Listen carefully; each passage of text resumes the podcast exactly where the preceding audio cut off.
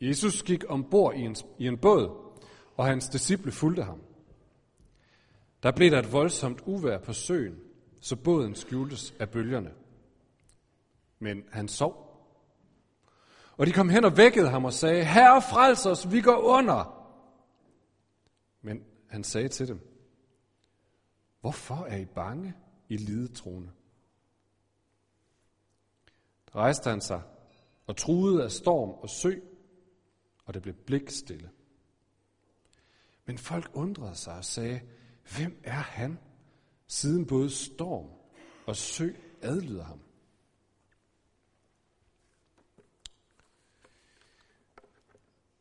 Vi er for tiden i øh, kirkeåret, i den tid, der hedder epifanitiden. Og hvis det er første gang, du er i kirke, så synes du, det lyder mærkeligt.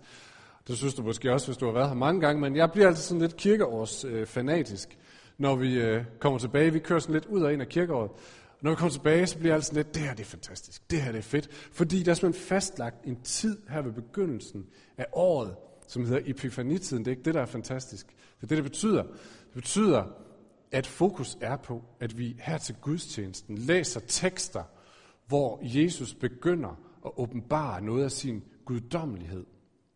Og derigennem åbenbare noget om, hvem er Gud? Og så lige i starten af året lige få slået fast, hvem er han, den Gud, vi tror på, vi synger om, vi bekender os til, hvem er han, hvad er han for en?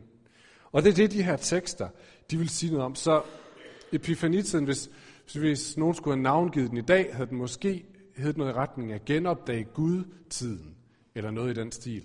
For det er det, det handler om. Og vi har læst den her sådan for mange sikkert velkendte, korte tekst om øh, Jesus og disciplene, som er ude at sejle på Genesrets sø, da det pludselig bliver stormvejr, og Jesus viser noget af sin guddommelighed, viser noget af sin autoritet, da han taler til stormen, og den lægger sig.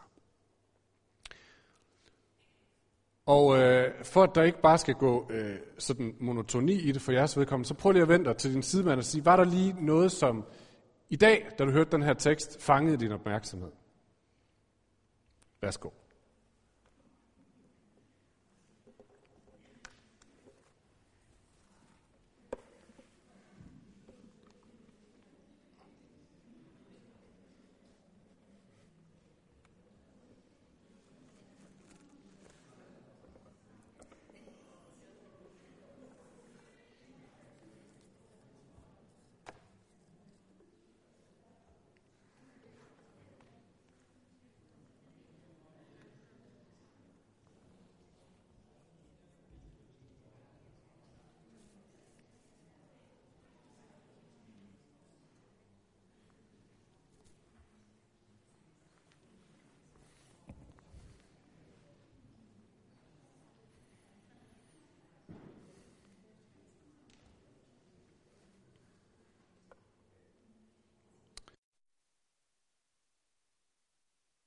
Ja, så kan det være, at det er en jer, der skal holde prædiken nu i stedet for.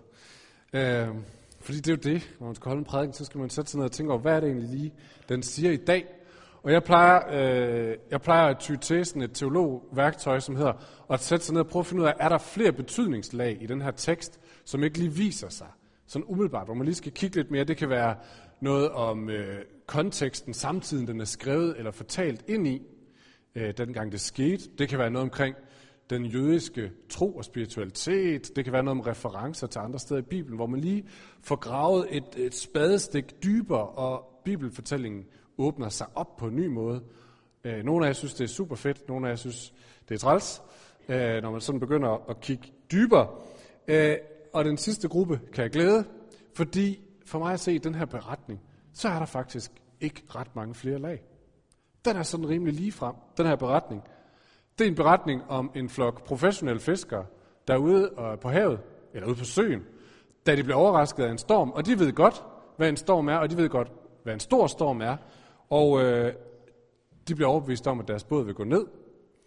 Og så kalder de på Jesus, som for dem meget bekvemt i den her situation er i båden, og han rejser sig op og får stormen til at lægge sig. Det er rimelig straightforward. Øh, og så den er simpel, synes jeg. Den er enkel. Den vil, ikke som, eller, den vil måske meget, men der er ikke så mange flere lag i den. Den er ret nem som lige at forstå, okay, Jesus han kan så faktisk stille en storm på en sø. Men det er også på en eller anden måde i sin ligefremhed en meget fantastisk beretning, synes jeg. Øhm, fordi den viser noget om, at hvis Jesus han kan det her, så må han være i slægtskab på en eller anden måde med den Gud, som skabte det hele i begyndelsen. Vi hører i begyndelsen af Bibelen om, hvordan Gud han beordrer havet til at finde sin plads væk fra det tørre landjord. Og det bliver gentaget her i den tekst, som Anders læste fra Jobs bog, hvor Job, eller Gud udfordrer og spørger Job, hvor var det dengang, at jeg gennede havet på plads og gav det en ramme, det kunne være indenfor? Så Gud var herre over vandet og havene, og Jesus er herre over vandet her. Så han viser, at han hænger sammen med den Gud, at han hører sammen med den.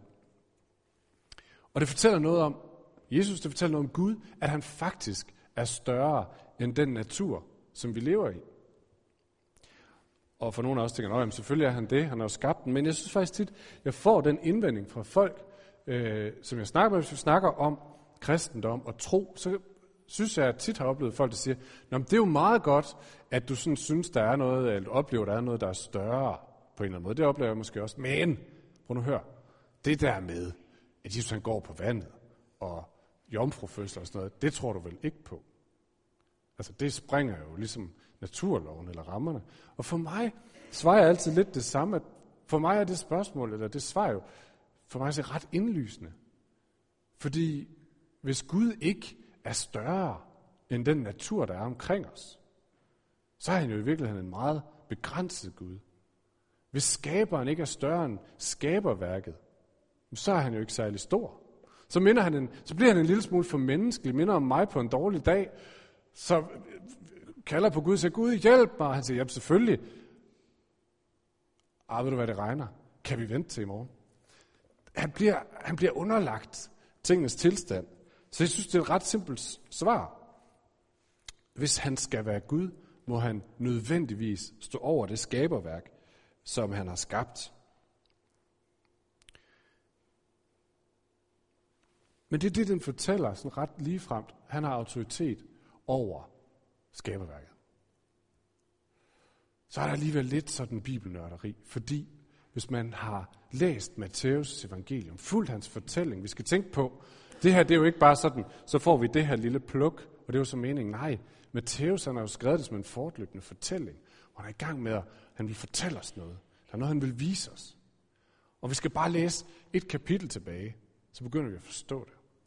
Fordi et kapitel tilbage, vi er i Matthæus 8, et kapitel tilbage, er Jesus i gang med sin nok kendteste undervisning, bjergprædiken, hvor han har stået og undervist om Gud og Guds rige og livet som efterfølger af Jesus. Og øh, den slutter sådan her. Da Jesus var færdig med denne tale, var skarne slået af forundring over hans lære, for han underviste dem som en, der har myndighed, og ikke som deres skriftkloge. Så Matthæus siger, hans tale har autoritet. Når han siger noget, så kan ikke engang de lærteste i landet følge med. Så derefter, efter kapitel 7, i starten af kapitel 8, så følger tre beretninger om helbredelser, hvor han møder folk, der er syge, lægger hænderne på dem, og de bliver raske. Og de slutter sådan her. Da det blev aften, bragte de mange besatte hen til ham, og han drev ånderne ud ved sit ord og helbredte alle de syge. Og så kommer beretningen om stormen på søen. Det er som om Matthæus han er i gang med en fortælling, der er noget, han vil sige til os. Og det, han måske snakker om her, det er at vise os, at Jesus, hvem Jesus er. Han siger, i tale har han autoritet som ingen anden. Overfor sygdom, hvor selv læger og videnskab må give tabt, har han autoritet som ingen anden. Ja, selv over naturen, som alle mennesker er underlagt, har han autoritet som ingen anden. Og så stiller folk her i beretningen, det blev ikke helt klart, hvem det var, vi stiller det spørgsmål, som jeg tror, Matthæus også gerne vil have os til at stille. Nu har vi set det her, og så siger de, hvem er han? Siden både storm og sø adlyder ham. Matthæus svarer ikke på spørgsmålet. Han fortæller bare de her tre ting. Han har autoritet i tale. Han har autoritet over sygdom. Han har autoritet også over ånder, læste vi. og har autoritet over skaberværket. Hvem er han?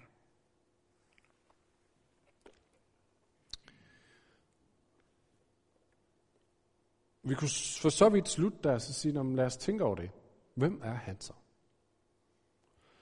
Men da jeg sad og forberedte mig, så havde jeg sådan en fornemmelse af, at teksten vil os noget mere. Eller Jesus vil os noget mere. Den her lille beretning. Og det er at stille spørgsmålet. Når, men, når du nu har svaret på spørgsmålet, hvem er han? Og hvis du svarer som Matthæus, nok gerne vil have os derhen, siger, at han må være i slægtskab med den evige Gud, med skaberen. Når du nu svarer det, hvad er så din reaktion? Hvad, hvordan reagerer man så, når man stiller sig overfor, eller står overfor den almægtige Gud? Et svar. Jeg har to, så er I forberedt. Bare roligt. Jeg har to.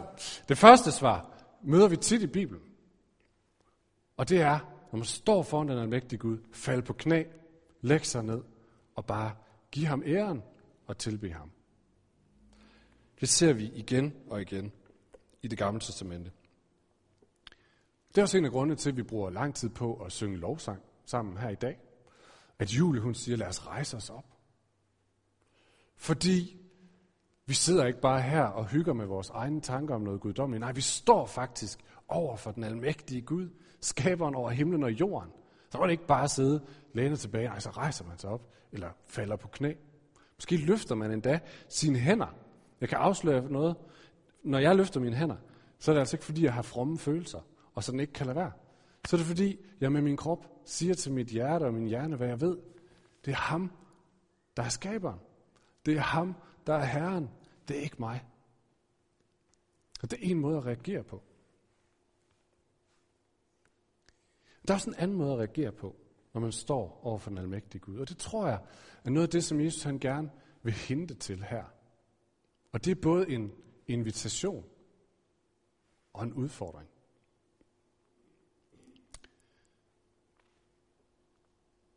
Vi skal tilbage i båden sammen med disciplene. Der er ikke nogen af os, der er fiskere, så vidt jeg ved. Men, kan måske godt forestille os det. De sidder i den her båd.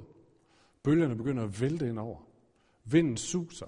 Med den ene hånd forsøger de at skovle vand ud af båden. Med den anden hånd prøver de at styre sejl og tog og ror og få rettet op på båden. Og Jesus, ja, han ligger bare og sover. Og jeg har kun set det som sådan nogle helt stilistiske billeder i en børnebog, hvor man godt kan forestille sig, at man kan ligge og sove, men hvis man lige sætter sig ind i den der virkelighed af hylende vinde og båd, der vælter rundt og vand, der plasker ind over, så har han altså virkelig været træt. Altså jeg kan sove mig igennem Disney-show med børn kravlende rundt på mig, hvis det går hårdt for sig. Det her det er meget værre. Han har virkelig været træt. Men på en eller anden måde, så får disciplene alligevel vækket ham. Og gennem stormen får de råbt til ham, Herre, frels os, vi går under. Og Jesus rejser sig op og ser på dem. Og så stiller han Bibelens måske åndssvageste spørgsmål. Men samtidig måske også Bibelens mest indlysende spørgsmål, hvis man har fulgt bare Matthæus. Hvad siger han? Han siger, hvorfor er I bange? Selvfølgelig er de bange. De er erfarne fiskere, de ved godt, hvad der er ved at ske. Det hele er ved at gå under. Men Jesus han kalder ikke på deres professionelle vurdering af de ting, der er omkring dem. han kalder på den rigtige reaktion, når de står over for himlens og jordens skaber. Og hvad er det? Det er noget andet, vi ser i Bibelen. Det er Frygt ikke. Frygt ikke.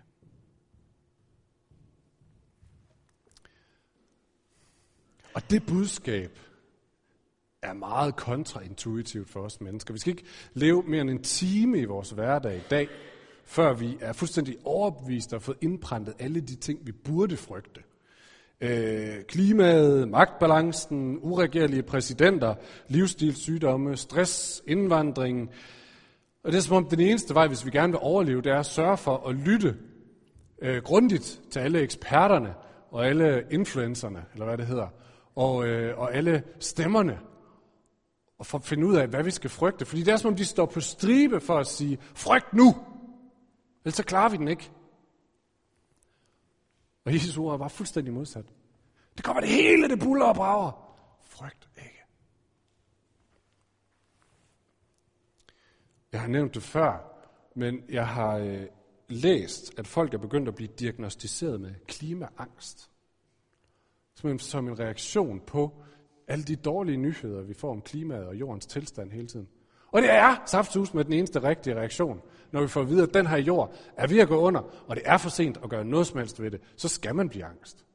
Og jeg tænker på, om man også kunne få en diagnose, som hed politikangst, eller kostangst, eller trafik i Odense angst, eller, eller angst for angst. Fordi alt omkring os siger, der er den og den og den og den og den ting, der er ved at gå galt. Uret er lige to minutter i 12, måske faktisk fem minutter over 12. Og måske er den eneste rigtige reaktion, ligesom de her fiskere, at blive bange og råbe, Herre frels os, vi går under. Men måske er hans eneste svar at kigge på os og sige, hvorfor er du bange? Prøv lige at skrive det på Facebook. Hvorfor er du bange? Selvfølgelig er jeg bange. Ser du ikke nyhederne? Gud, lytter du ikke til eksperterne for søren? Læser du ikke på Facebook, eller hvad, Gud? Der er der alt muligt at være bange for, men Jesus han spørger ikke efter vores mere eller mindre professionelle vurdering af tingens tilstand, eller hvordan situationen ser ud, når han spørger efter, hvad er reaktionen, når vi sidder i båden sammen med himlens og jordens skaber. Og den er, frygt ikke.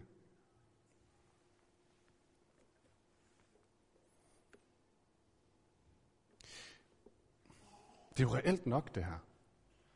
Et andet sted, hvor frygten kan lure, det er, når stormen faktisk rammer. Ikke bare hvis man sidder i en fiskerbåd, men når stormen faktisk rammer. Jeg kan huske faktisk meget tydeligt en begivenhed for mange år siden, da jeg stadigvæk boede hjemme med min mor og far. Og jeg kom hjem fra et eller andet og kom ind i køkkenet, og der stod min mor og kiggede på mig. Og så sagde hun, Kristoffer, jeg skal på hospitalet. Og jeg kunne mærke, at hun var utryg. Og jeg kunne stadigvæk mærke det der sug i maven af frygt, jeg fik over hendes ord.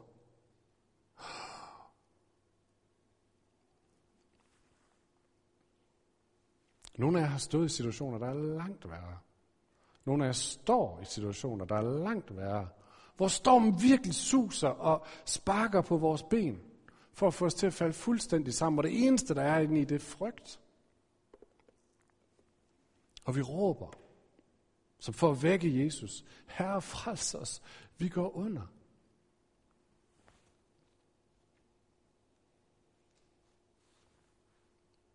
Et tredje lidt anderledes sted, hvor frygten kan melde sig, det er, når vi står på kanten af noget, som vi har en fornemmelse af, at Gud kalder os ud i. Men vi simpelthen ikke er klar over konsekvenserne. For syv år siden, godt og vel, der oplevede Marie, min hustru og jeg, at Gud han sagde, hey, flyt til Odense. Og vær med til at lede det her lille, skøre menighedsprojekt med de her vanvittige mennesker. og det eneste, jeg har at tilbyde jer, det er en halvtidsstilling, og så må I selv finde resten. Flyt væk fra familie, fra venner, fra alt trygt. Og nej, jeg kommer ikke til at fortælle jer om, hvorvidt det er en god idé eller ej. Eller om det lykkes eller ej. Og vi har flere gange i vores liv stået i lignende situationer. Og når det presser rigtigt på, så vågner jeg altid klokken 4 om natten. Og så ligger jeg, og så prøver jeg, om jeg kan regne den ud. Om jeg sådan kan, kan, kan, kan kalkulere risici og, og muligheder, og, og, og på en eller anden måde få sat kontrol omkring, så jeg kan sige, det kommer til at gå godt, det ved jeg. Vi er her også om et år. Det kan jeg bare ikke. Måske kender du fornemmelsen.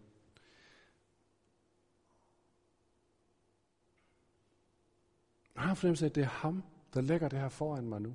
Inviterer naboerne til noget fællesskab. Start en klynge eller en livsgruppe op.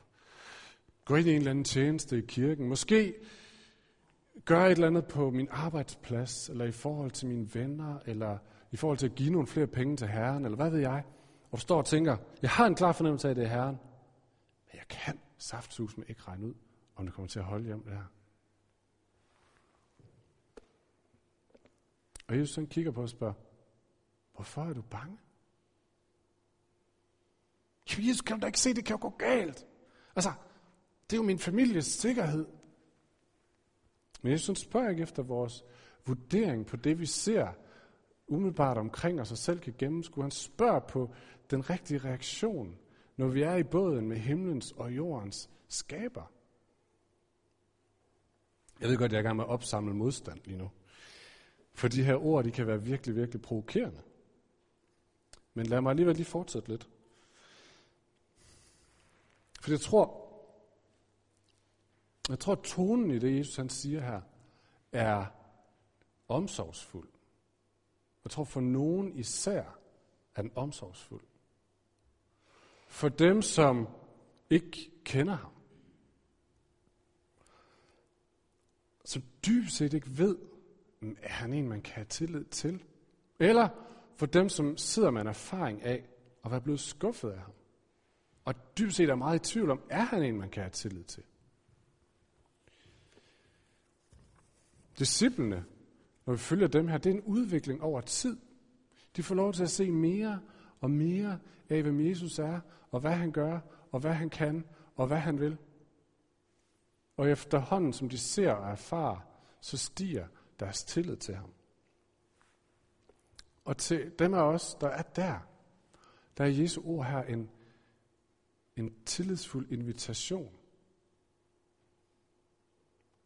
Det minder os om vores privilegium som Guds børn. Du behøver ikke være bange. Du behøver ikke frygte. Der er et sted, du må stå lige her ved mig. Og jeg har styr på det. Og hvis det er dig, hvis du sidder og tænker, ja, det er godt nok mig, så vil jeg sige, gå ned til forbøn hernede bagved bagefter. Der står nogen, som hjertens gerne vil bede for dig. Men til andre af os, så bliver det sagt, tror jeg, tonen her som en udfordring. Det er dem af os, der har masser af erfaring af, at Gud han holder.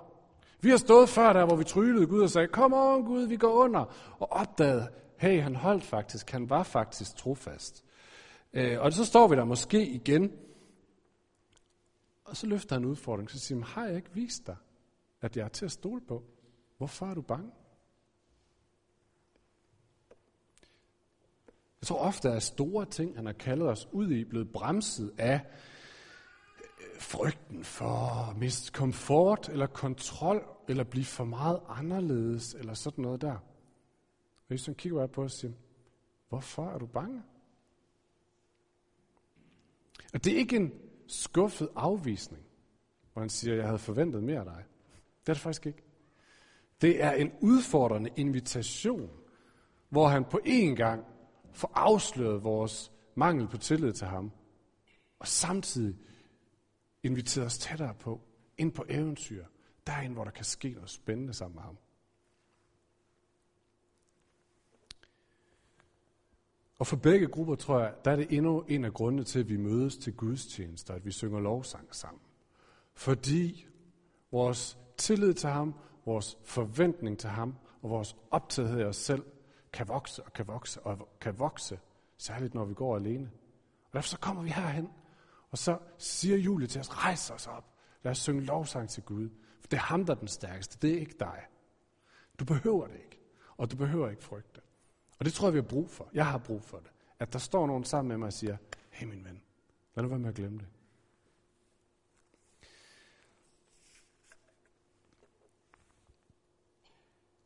Ja, som jeg sagde før, så er jeg klar over, at jeg har samlet noget modstand op undervejs her.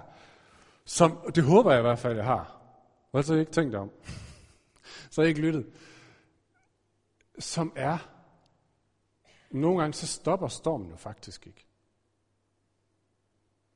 Selvom vi tænker, at vi har Jesus i båden og så videre og så videre, så stopper den jo faktisk ikke.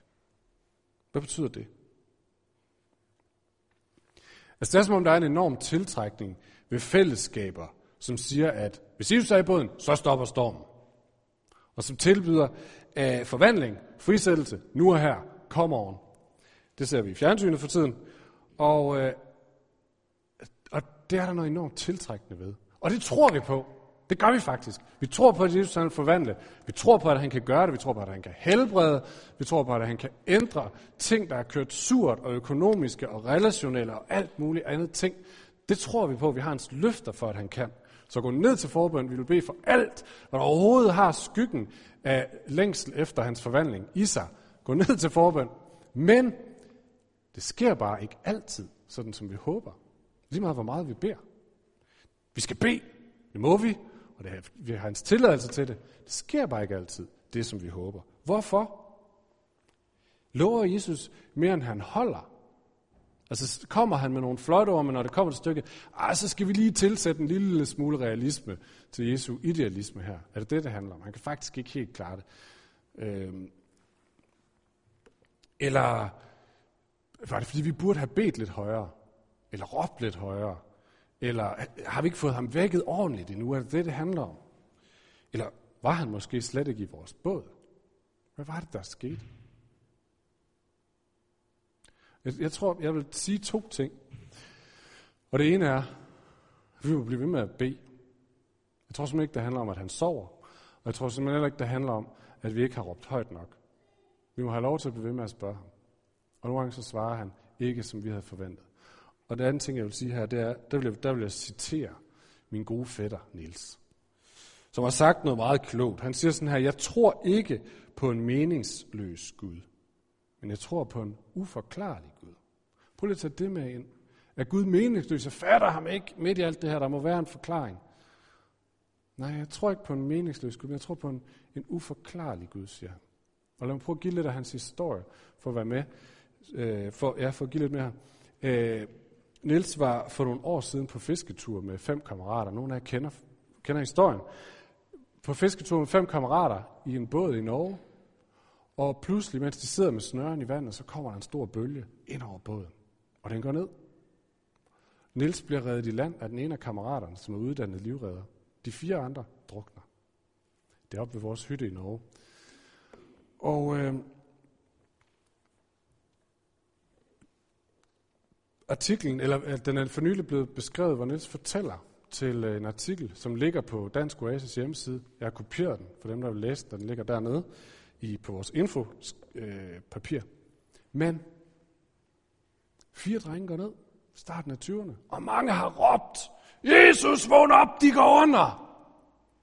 Hvorfor redder du dem ikke? Hvorfor stiller du ikke den storm? Hvorfor slutter det her ikke? Og nu, en del år senere, så reflekterer Niels over det og svarer sådan her i den her artikel. Jeg tror ikke på en meningsløs Gud, men på en uforklarlig Gud. Jeg tror på en Gud, der er forklaret i Jesus, men der er stadig en gåde, et spejl og et mysterium, der står uforklaret. Jeg tror, at problemet opstår, når menneskets behov for forklaringer møder den uforklarlige ulykke. Så bliver det enormt svært at tro på Gud, hvis man ønsker at forklare ham men ikke kan forklare ham. Derfor har det været vigtigt for mig at komme hen til accepten af, at Gud gerne må være et mysterium, samtidig med, at han er alt det andet. Han skal være så meget, han skal være så meget mere end mig, for at kunne lade fire drenge svømme ind i paradis. Og så skal jeg ikke kunne forklare ham. Kunsten eller opgaven det store trospørgsmål er, om man også kan lade Gud være den, man ikke forstår. Så er vi den Nielses ord. Jeg er overbevist om, at Jesus var i båden den dag. Og jeg våger faktisk også at tro, at han så de fire drenge ind i øjnene, mens de svømmede ind i paradiset, og sagde til dem, hey, hvorfor er I bange? Ikke bebrejdende, men inviterende. Husk, hvem jeg er.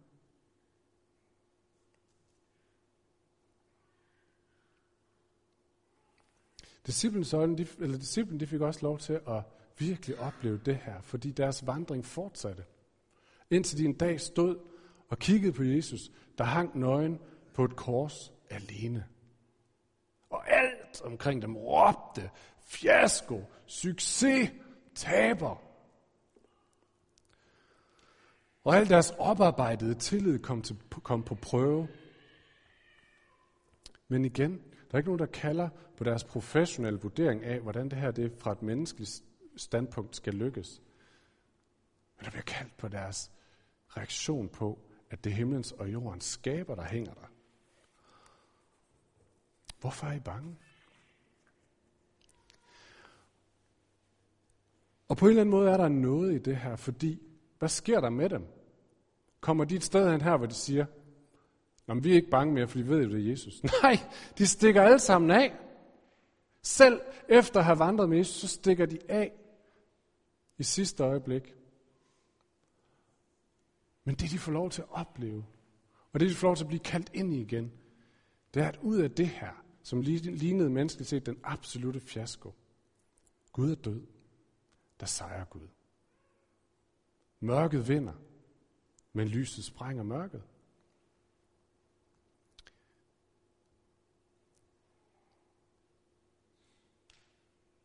Og på en eller anden måde siger det dybest set noget om, at Gud tager det mørkeste, det dybeste hul, som vi ikke kan gennemskue, og ikke skaber blomster og sommerfugle og pandekager ud af det, men stiller sig midt i det og siger, hey, hvorfor er du bange?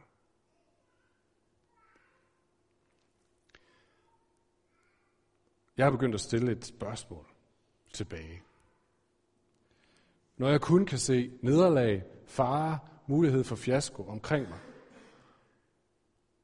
og jeg kan fornemme, at Gud siger, hvorfor er du bange? Så siger jeg, okay, Gud, det er fordi alt, jeg kan se, er fare. Men Jesus, hvad ser du? Lad os rejse os op og bede sammen.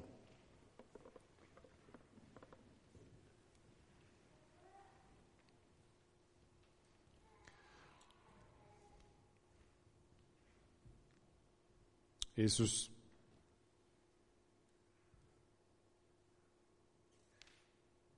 det er på en gang udfordrende ord, det her. Provokerende ord. Men også inviterende og nådefulde ord. Og Jesus, hvis du er den, du siger, du er, hvis du er himlens og jordens skaber, den som startede det hele, den som fuldender det hele. Den som i din kærlighed opgav dit eget liv for vores skyld. Hvis du er den, du siger, du er, så er din invitation til ikke at frygte virkelig også god. Jesus, vi bekender, at vi nemt kan blive grebet af frygt for det ene og det andet.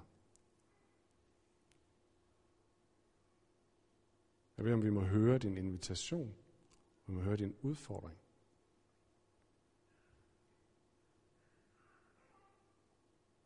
Tak fordi der er et sted at stå hos dig, hvor vi bare tager imod, at du er himlens og jordens skaber og vores far. Amen.